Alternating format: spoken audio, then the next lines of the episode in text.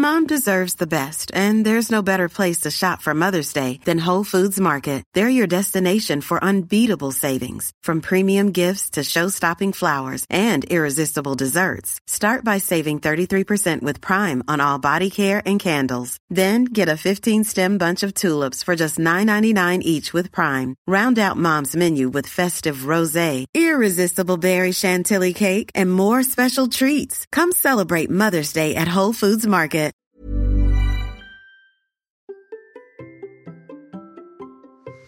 Vous pensez que les choses étaient vraiment très différentes avant Bonjour, bonjour, bonjour, bonjour, c'est Bertrand, bienvenue dans ce nouvel épisode de la vie créative, épisode 634. J'espère que vous allez bien, que vous avez la patate, l'énergie, que tout va bien pour vous, que vous avez envie de créer du contenu et vous savez que je suis là pour vous aider tout simplement avec ma vision des choses, comment créer, comment vivre de ce qui vous intéresse, comment vous pouvez euh, en vivre si vous avez envie d'en vivre, ou comment vous pouvez tout simplement créer, développer votre vie créative parce que ça vous fait vibrer, parce que ça vous fait kiffer, parce que vous avez envie de créer du contenu, parce que vous vous rendez compte tout simplement que ça vous apporte un plus dans votre vie. Ce que je voudrais vous proposer aujourd'hui, c'est vous parler de Molière. Oui, Molière. Bah oui, parce qu'en fait, cette année, les 400 ans de la naissance de Molière. Jean-Baptiste Poquelin est né le 15 janvier 1600 22, et vous avez forcément lu, vu ou étudié une pièce de Molière un jour dans votre vie. Forcément. Je sais pas, c'était au collège, au lycée, si vous l'avez eu en sujet au bac, si vous avez vu les pièces de théâtre, si on vous a forcé à regarder les pièces de théâtre et que vous n'aimiez peut-être pas ça, ou peut-être que ça fait partie des auteurs que vous avez adorés, parce que, soyons honnêtes, hein, les pièces de théâtre sont pas forcément toujours très faciles à lire, hein, les, euh, avec les dialogues, etc., mais c'est quand même une écriture qui était assez euh, assez marrante hein, sur certains aspects assez marrante et d'ailleurs c'était un petit peu le but de Molière hein, dans son dans son écriture et c'est ce que je voudrais vous montrer dans cet épisode en fait c'est vous dire que vous pouvez penser que la vie de Molière, en fait, c'était il y a 400 ans, que elle a rien nous a apporté, que finalement, euh, bah, Molière, c'était une célébrité de son époque, que sa vie était bien différente de la nôtre, et pourtant, je voudrais vous montrer que finalement, certains fondamentaux, des aspirations, demeurent et peuvent aussi nous inspirer. Et je vais le faire en trois grands points, et puis en quelques citations. Premier point, euh, en fait, Molière, on se rend peut-être pas compte comme ça, parce qu'on n'a pas en tête euh, la vie de l'époque, il a échappé à un destin tout tracé. Euh, de deux manières, en fait, d'ailleurs, il échappe à un destin qui ne devait pas être euh, le sien. C'est-à-dire que si on parle de Molière maintenant, c'est qu'à un moment, il a su échapper à son destin. Et son destin, c'était quoi? Eh ben, c'est tout simplement que il était d'une famille bourgeoise, descendant en fait d'une famille bourgeoise. Son père est tapissier et avait acheté la charge de tapissier du roi et obtenu de pouvoir la transmettre à son fils. Donc, en fait, Molière, normalement, aurait dû travailler auprès du roi, ou avoir un commerce auprès du roi, avoir euh, finalement la licence pour vendre des tapisseries au, roi. Et euh, finalement, pourtant, qu'est-ce qu'on retient de Molière? Eh ben, c'est l'acteur qui meurt sur scène. Et voilà, c'est l'acteur qui meurt sur scène, c'est les œuvres, et alors que pourtant, au départ, il devait être tapissier. Il était fils de tapissier. Bon, il a aussi fait de solides études hein, dans des grandes écoles, etc. Vraiment, à tel point qu'il aurait pu devenir avocat. Alors, la question c'est est-ce qu'il aurait pu devenir avocat parce qu'il a fait ses études ou parce qu'il avait acheté le, titre un petit peu d'avocat? Bon, ça, on le saura jamais vraiment, parce qu'il y a une caractéristique aussi, c'est que sa vie est un petit peu mystérieuse pour une raison simple, c'est qu'il n'avait pas de journal. La plupart de ses euh, écrits, on n'est même pas sûr d'ailleurs qu'il n'ait pas été réécrit en fait par euh, les gens qui derrière ont mis par écrit euh, finalement le texte de ses pièces, etc., qui n'est pas une petite réinterprétation par certains aspects. Mais en tout cas, si on n'a pas tous les éléments, on sait hein, que voilà, il était fils de tapissier, qu'il aurait dû reprendre la charge comme ça, euh, qu'il a quitté les études et on sait pourquoi parce qu'il a un coup de foudre pour une comédienne, Madeleine Béjart. Euh, Madeleine Béjart, qui était une comédienne, euh, qui était euh, mère de famille, qui était d'ailleurs très très assez en vue déjà. Et en fait, il a refusé, il renonce à ce moment-là à succéder à son père comme tapissier du roi. il décide de devenir comédien malgré le sort qui était réservé aux comédiens à l'époque, puisque l'Église les excommuniait. Et bah voilà. Alors ça, vous voyez, c'est un choix de vie. Euh, quand on sait la place de la religion à l'époque, et eh ben, te rends compte que finalement, c'était un choix de vie qui était de dire, bah finalement, il va être excommunié. Voilà, excommunié. Euh, c'est un choix, voilà. Si vous croyez fortement en Dieu, à un moment donné, quand vous dit vous êtes excommunié. Euh, d'ailleurs, pour l'anecdote, hein, il est mort sur scène. Il aurait dû être enterré en fait dans une fosse commune, hein, mais il n'a pas été enterré dans une fosse commune. C'est le roi Louis XIV, hein, roi Soleil, qui le sauve un petit peu, qui sauve un petit peu sa peau, euh, tout simplement parce que bah, il était devenu euh, l'auteur, le, comédien préféré du roi, et en fait, euh, quand il est mort, bah, au lieu qu'il soit jeté dans la fosse commune parce qu'il était excommunié, il était enterré, mais sans cérémonie. Il n'y a pas eu de grande cérémonie ou quoi que ce soit. Il n'y a pas eu de cérémonie. Il était enterré. Et puis plus tard, mais bien plus tard, en fait, son corps a été déplacé au cimetière du Père Lachaise. Donc même à sa mort, finalement, vous voyez, c'est pas Johnny Hallyday avec des funérailles nationales, etc. Non, on n'a pas eu ça. finalement s'il est resté à postérité pour ses écrits, euh, on peut dire qu'à l'époque, bien sûr, il était, il a obtenu les faveurs du roi, il a écrit une trentaine de pièces pour le roi, mais mais mais ça veut pas dire qu'en fait euh, c'était euh, peut-être pas la si grande star qu'on aurait l'impression d'avoir. En tout cas, il y a une chose qui est sûre, c'est que je vous ai dit, il a écrit une 30 pièces pour le roi. En tout, il en a écrit 36. Et mon deuxième point, c'est que c'était un créateur acharné, mais vraiment acharné finalement. Euh, si on prend, si on considère que il quitte les bancs de la Sorbonne à 21 ans, donc il commence au début en plus. Euh, sa, sa, troupe euh, ne jouait pas ses textes à lui. Ils ont commencé à jouer les textes un petit peu plus tard. Ils jouaient les textes d'autres auteurs. En fait, euh, il n'était pas vraiment considéré comme un grand écrivain d'ailleurs, surtout au départ, mais plutôt comme un grand acteur. C'était d'abord un acteur. D'ailleurs, il jouait euh, les rôles sur scène. Hein. Il n'était pas seulement metteur en scène ou écrivain. Il était vraiment acteur. vous savez, c'est lui. il aimait bien jouer les rôles des valets en fait. dans la plupart des pièces, c'est lui qui jouait le rôle des valets, un petit peu comme ça pour un petit peu mettre le un petit peu embêter le le bourgeois, le noble, le prince ou je ne sais pas qui. Et en fait, à l'époque, son art sur scène, c'était de choquer souvent, euh, notamment les princes, les bourgeois, parce qu'il remettait un petit peu, il leur mettait un petit peu euh, devant les yeux de tout le monde, ben euh, les des, des, des, des, manières de faire, des comportements, des, des vices, tout ça. Hein, vous voyez, et si vous avez lu, si vous avez en tête un Molière, une pièce de Molière, vous voyez de quoi je parle en fait. Et donc ce qu'il faisait même, c'est qu'il y avait des gestes pour faire rire le public, qui étaient même d'ailleurs euh, des gestes pas très euh, catholiques, j'ai envie de dire, mais même plus que ça. Et en fait, il allait très loin pour faire rire le public, parce que le but du jeu, c'était vraiment, vraiment de l'art qui était pas de textes, euh, des textes à lire dans des livres ou quoi que ce soit. On est à l'époque dans des textes qui se transmettent beaucoup par les pièces de théâtre, par finalement par euh, cette, euh, cette, ce jeu d'acteurs. Voilà. Mais ce jeu d'acteurs bah, se traduit finalement aussi par 36 œuvres écrites. 36 œuvres écrites par Molière, hein, quand vous regardez, on a 36 œuvres écrites, sachant qu'il est mort à 50 ans. Donc si vous faites le calcul environ à peu près autour de 20 ans, 22 ans, comme ça, il commence à partir avec sa troupe, etc. Il commence à écrire, à jouer des pièces, etc. Et il meurt à, euh, je vous ai dit 50 ans, mais c'est 51 ans. Euh, ça fait environ une pièce par an. Voilà, environ une pièce par an, voire un peu plus d'une pièce par an. Alors bien sûr, à une époque, il était sous un petit peu la protection ou le mécénat du roi, hein, qui lui les titres, etc. Mais ça veut dire quand même qu'à un moment donné, bon, il faut les sortir. Hein, si vous regardez le texte des, des, pièces, vous pouvez vous dire oui, il y a beaucoup de dialogues, etc. Regardez, regardez. Est-ce que vous connaissez beaucoup de personnes actuellement là comme ça qui ont sorti 36 pièces de théâtre, qui sont capables de sortir une pièce de théâtre par an comme ça pendant aussi longtemps que ça? Il n'y en a pas tant que ça. D'ailleurs, on regarderait un petit peu sur le plan contemporain, il y a beaucoup d'auteurs qui finalement ont fait la carrière sur un seul livre. Ça, c'est le coup du marketing. Les grands consultants américains, si vous regardez un petit peu les livres, ils ont souvent, souvent fait leur carrière sur un seul livre. Des fois, ils en sortent un deuxième beaucoup plus tard.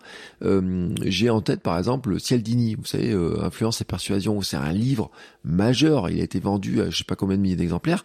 En fait, il a vécu peut-être 25 ans sur un seul livre, seul livre.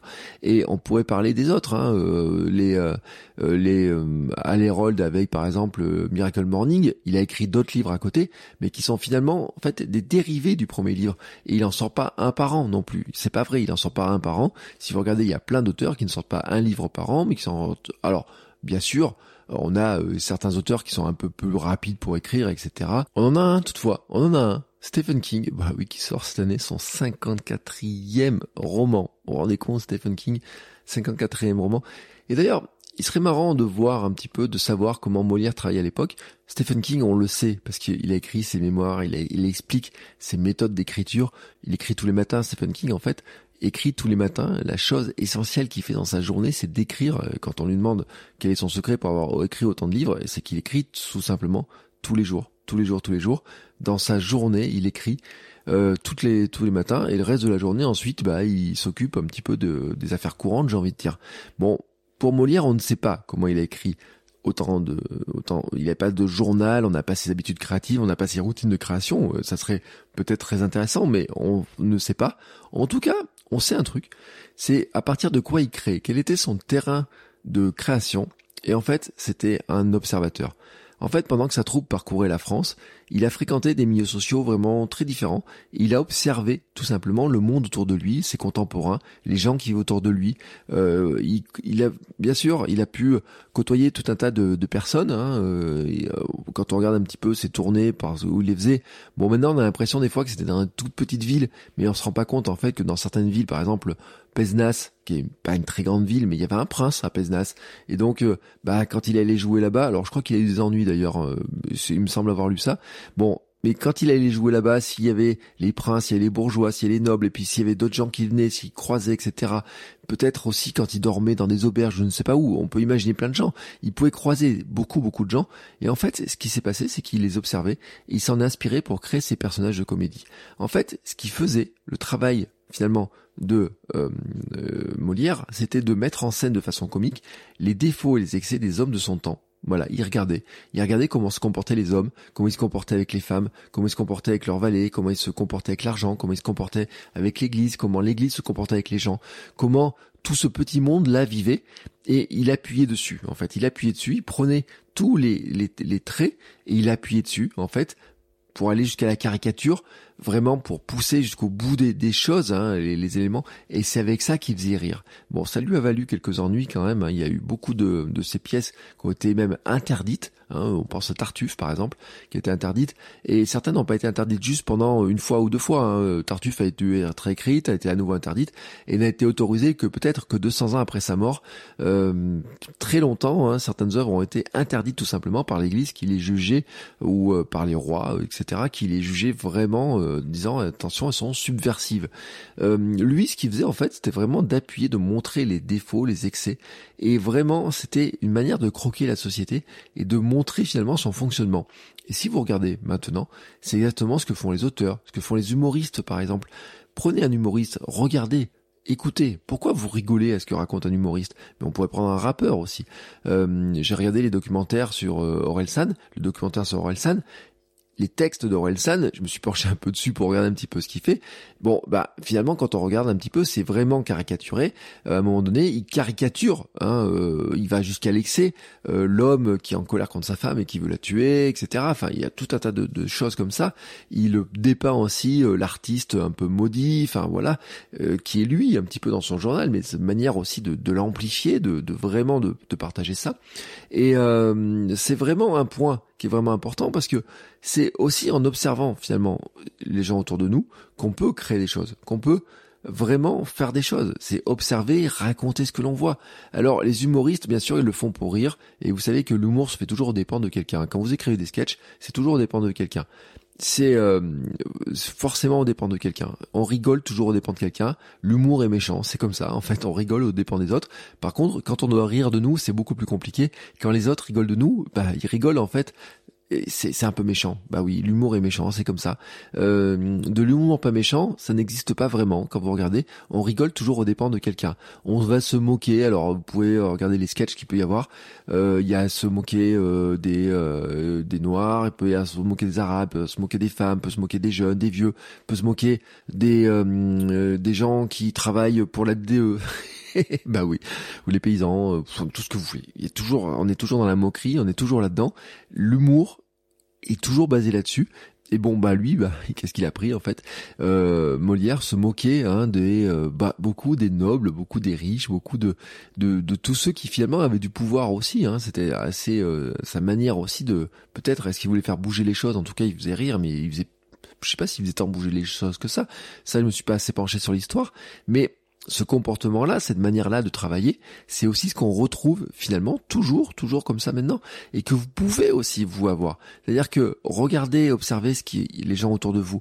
Combien de fois je vous ai dit que finalement vous pouvez créer du contenu Ce que j'appelle créer du contenu, la méthode de Seth Godin ou de Seinfeld, c'est des histoires à partir de rien, ce qu'on appelle. C'est-à-dire que vous prenez une petite histoire qui vous est arrivée ou qui est arrivée à quelqu'un qui vous la raconte, ou peut-être une histoire que vous voyez dans la rue, et vous la racontez, et vous en tirez une leçon plus générale c'est exactement ce que font les humoristes, c'est ce que font les auteurs, c'est aussi finalement ce que fait Molière.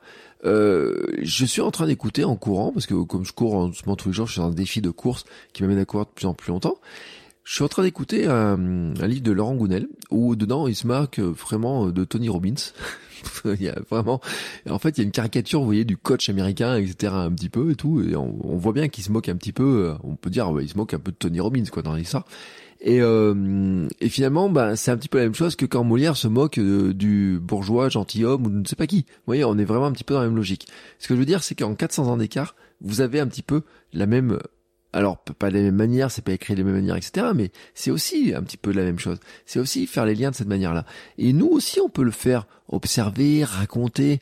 Alors peut-être pas pour faire rire, mais pour peut-être pour euh, bah, montrer aussi ce qu'il est possible de faire, pour euh, inspirer les gens, pour euh, peut-être des fois les distraire, peut-être les faire sourire, pour montrer aussi, tout simplement, effectivement, que ce qui existe, pour montrer par exemple que dans certains euh, euh, domaines, par exemple dans votre domaine à vous, il y a des gens qui font certaines choses. Moi, par exemple, dans mon podcast, dans Kilomètre 42, et puis ça va être le cas aussi dans la vie créative quand je vais avoir des invités, c'est de dire, bah tiens, telle personne, par exemple, je vous donne un exemple dans Kilomètre 42, telle personne n'a pas couru pendant 20 ans, et puis euh, quelques années plus tard, court pendant 24 heures, fait une course de 24 heures.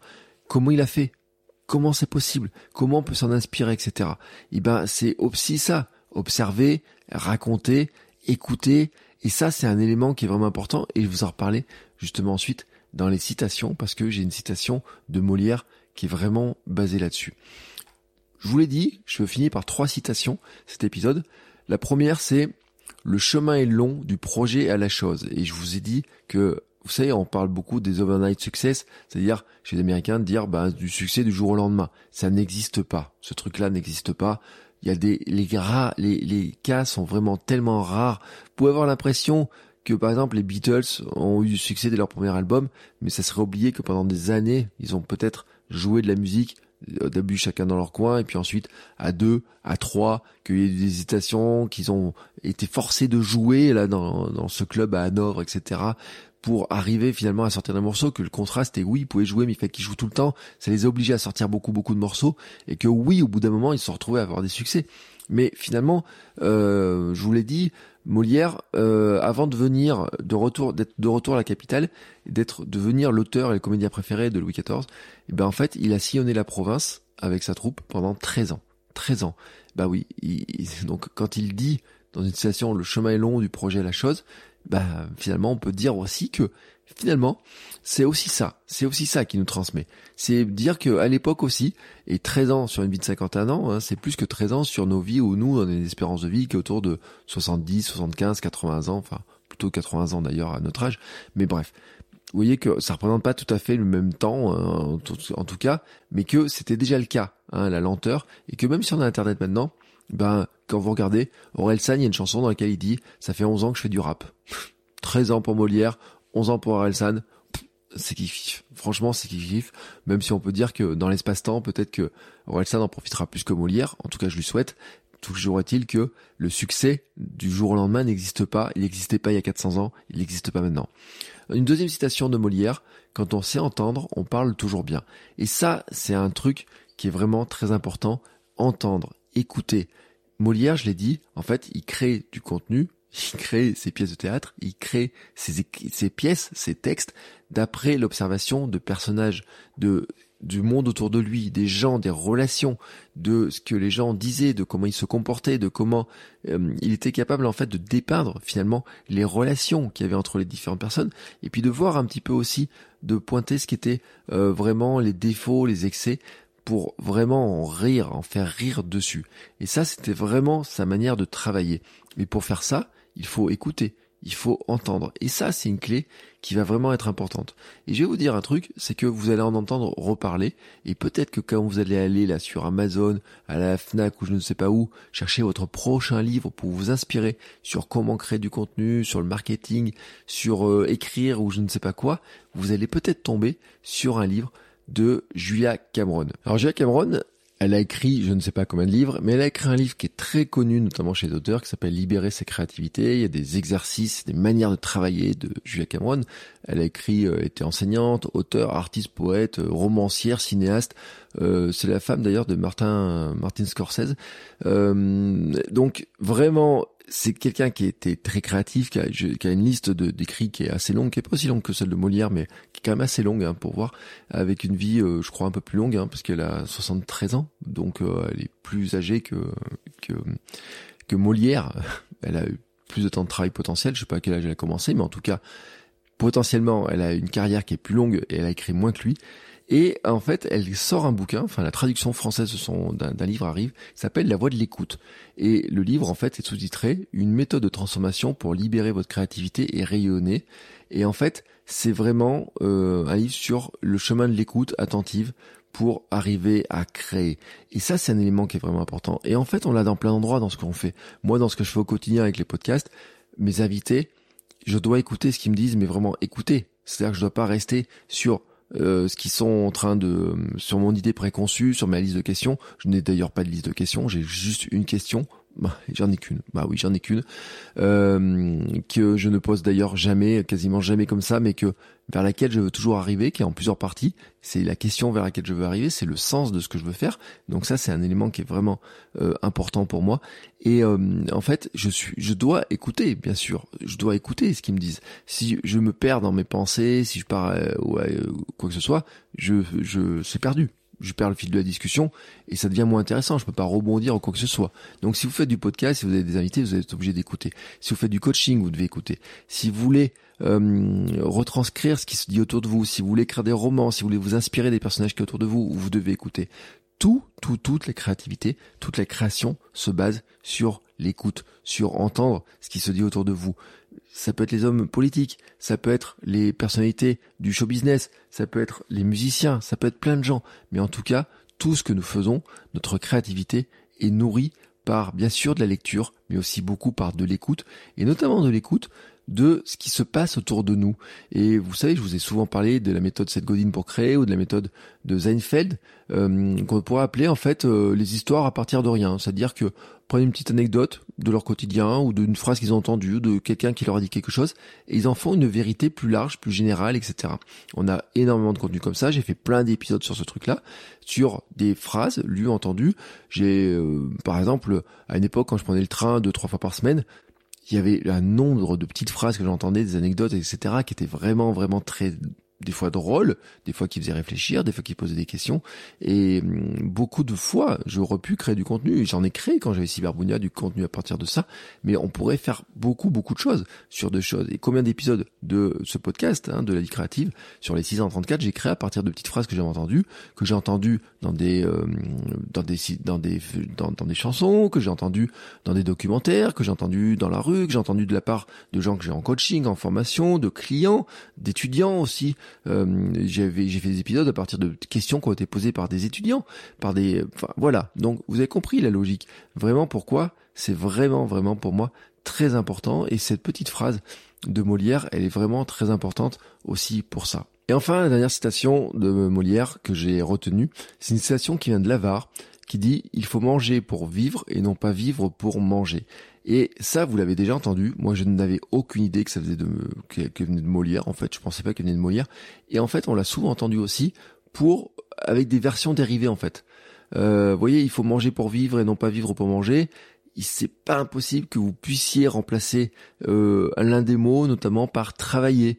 Euh, vous savez cette notion, euh, est-ce qu'il faut euh, travailler pour vivre ou vivre pour travailler? Dans quel sens ça marche l'un et l'autre? Ben voilà, cette formulation, cette formulation-là, vous la retrouvez dans plein, plein, plein de gens, y compris dans les auteurs contemporains qui nous la sortent, hein, euh, les coachs hein, de plein de coachs, etc., qui nous la ressortent exactement de la même manière.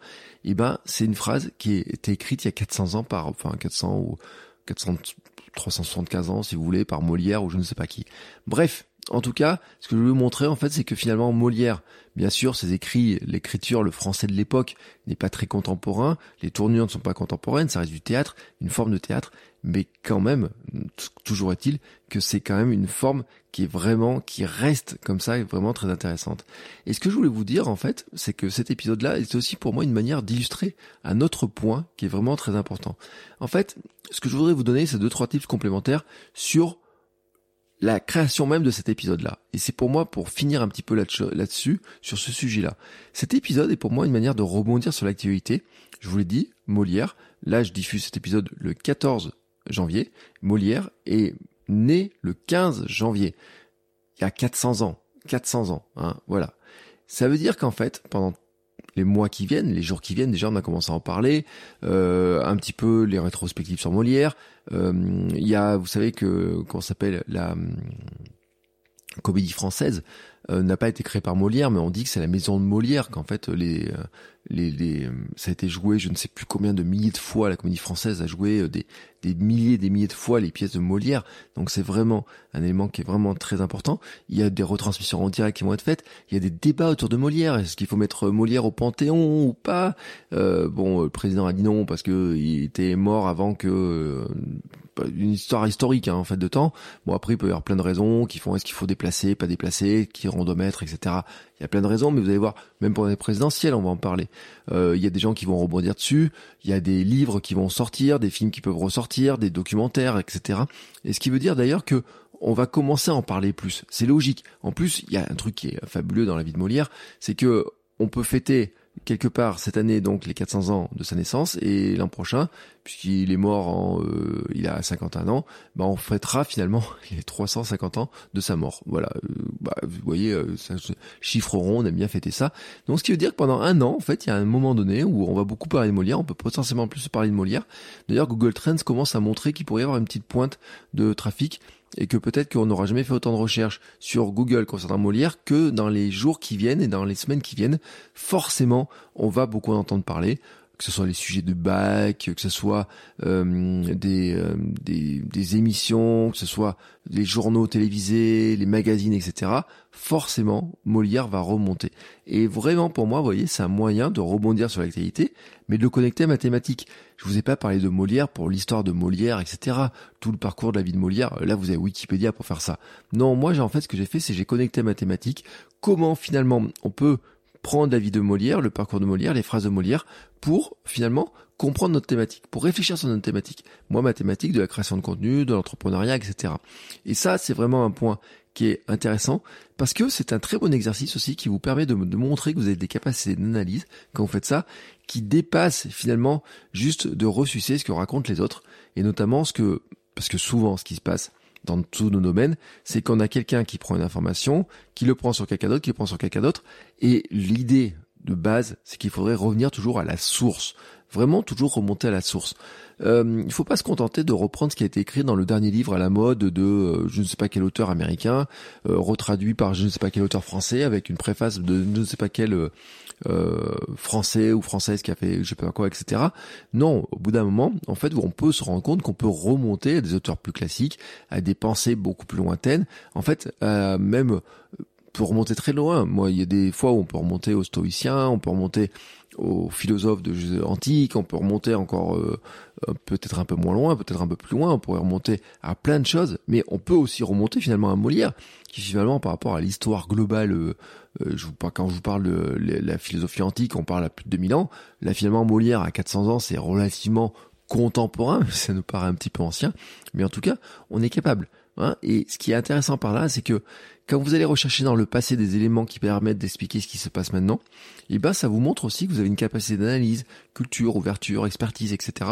En fait, ça améliore votre positionnement en tant qu'expert, en tant que personne qui sait de quoi il parle, tout simplement parce que vous allez non pas vous contenter de reprendre ce que vous avez lu dans le dernier livre à la mode et que finalement plein de gens ont lu parce que le dernier livre à la mode, si vous arrivez entre les mains, c'est probablement parce que il y a des, euh, j'allais dire, des milliers de personnes qui l'ont lu en même temps. Il est en tête de gondole de euh, plein de magazines, euh, enfin en tête de gondole dans les supermarchés, dans les, dans, dans toutes les librairies, sur Amazon, etc. Donc finalement, quand on va juste chercher une phrase du dernier auteur y compris de cette Godine d'ailleurs. Hein. Si vous allez prendre une citation de cette Godine en permanence, bah finalement, euh, il y a plein de gens qui ont eu cette Godine, il y a plein de gens qui disent cette Godine, donc il n'y a aucune originalité. Alors que quand vous êtes capable de les reprendre des éléments qui sont plus anciens, des auteurs moins connus, des auteurs oubliés, ou remontrer que finalement il y a une époque, bah finalement le parcours pouvait se ressembler, et ben vous montrez aussi une méthode de réflexion qui est un petit peu différente. Alors je vous dis pas forcément de parler de Molière de cette année, mais je vous dis qu'en fait il faut pas hésiter à aller chercher des références culturelles plus large que les auteurs contemporains. Il faut essayer de comparer. Il faut essayer de regarder un petit peu ce qui se fait. Moi, Molière, vous savez, il y a un truc qui me, je trouve ça dommage, c'est qu'on n'est pas en fait comment sa méthode de création, comment il faisait pour créer, pour passer de l'idée vous voyez, pour reprendre sur euh, le chemin est long du projet à la chose, comment il partait finalement d'un bout d'idée pour arriver à la pièce finale. Comment il faisait ça? Euh, Ça, on l'a pas, ce truc-là. Euh, on n'a pas ce truc-là. C'est dommage parce que, vous voyez, par exemple, Stephen King qui a écrit, qui sort cette année son 54e roman. Vous voyez, en matière de productivité, c'est fort. Mais je vous ai dit, finalement, on a Molière, on est à peu près plus de plus d'un écrit, plus d'un livre, plus d'un, enfin, plus d'une œuvre par an. Stephen King, on est à peu près dans la même logique. Sauf que Stephen King, en fait, lui, on sait comment il fait ça. Lui, il le dit. Il dit, moi, j'écris tous les matins, et puis le reste de la journée, une fois que ça s'est fait, eh ben, euh, je peux vaquer à mes dernières, à mes autres occupations, etc. Et c'est une super chouette vie créative, etc. On n'a pas toutes les euh, méthodes de création, de Molière, etc. On sait, en fait, on sait le résultat. On sait qu'en fait, il observait, on sait qu'il regardait, qu'il regardait un petit peu ce qui se passait, et qu'à partir de là, il croquait, mais on n'a pas ces méthodes de création, et ça, moi, je regrette un petit peu, vous voyez, parce que je me dis, j'aurais bien aimé savoir comment, finalement, il passait de l'un à l'autre, quelles étaient ses habitudes, parce que à la fois il écrivait, il mettait en scène, il jouait, euh, puis il avait une vie avec je ne sais pas combien d'enfants, etc., un petit peu dissolu, etc.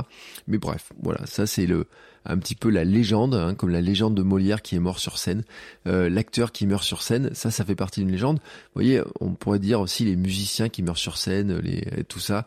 ben finalement, la légende de Molière, c'est l'acteur qui, qui est mort sur scène, euh, qui nous fait oublier euh, plein de choses qui, peuvent, qui ont pu arriver. Euh, il a créé des formats. Euh, il s'est pas forcément toujours très bien entendu avec plein de gens. C'était pas euh, autant la célébrité qu'on pourrait penser. D'ailleurs, il n'a pas eu tous les auprès du roi, même s'il était protégé par le roi, etc.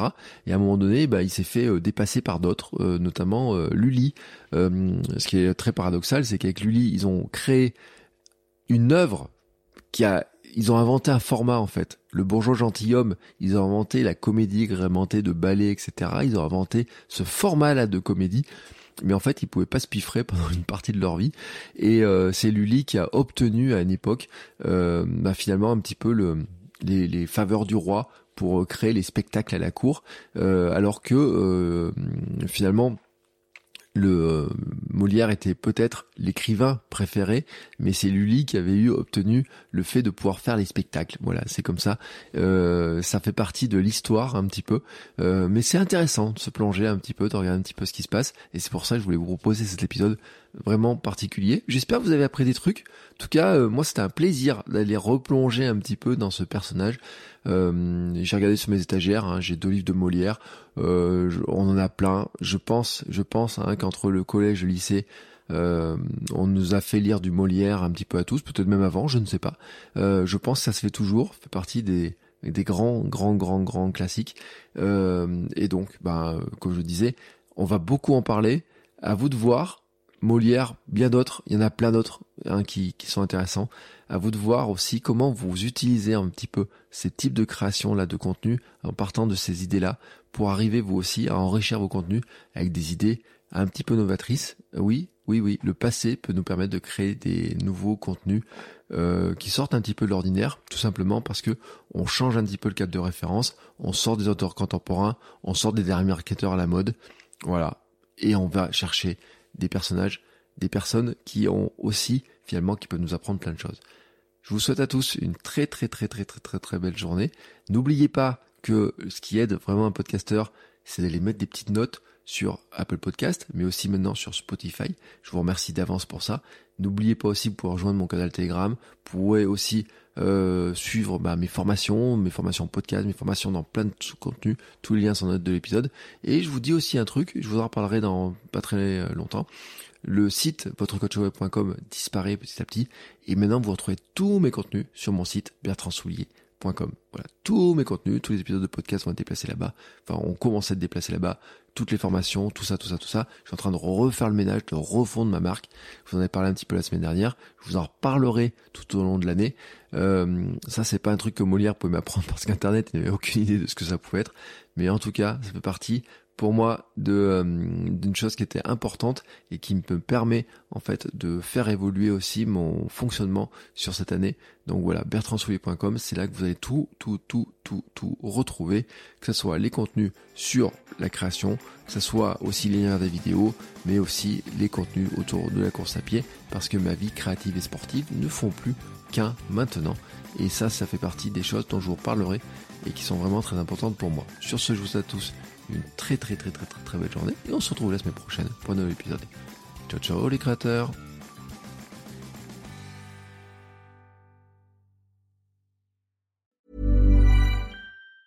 Planning for your next trip? Elevate your travel style with Quince. Quince has all the jet-setting essentials you'll want for your next getaway, like European linen, premium luggage options, buttery soft Italian leather bags, and so much more. And is all priced at 50 to 80% less than similar brands. Plus, Quince only works with factories that use safe and ethical manufacturing practices. Pack your bags with high-quality essentials you'll be wearing for vacations to come with Quince. Go to quince.com/pack for free shipping and 365-day returns.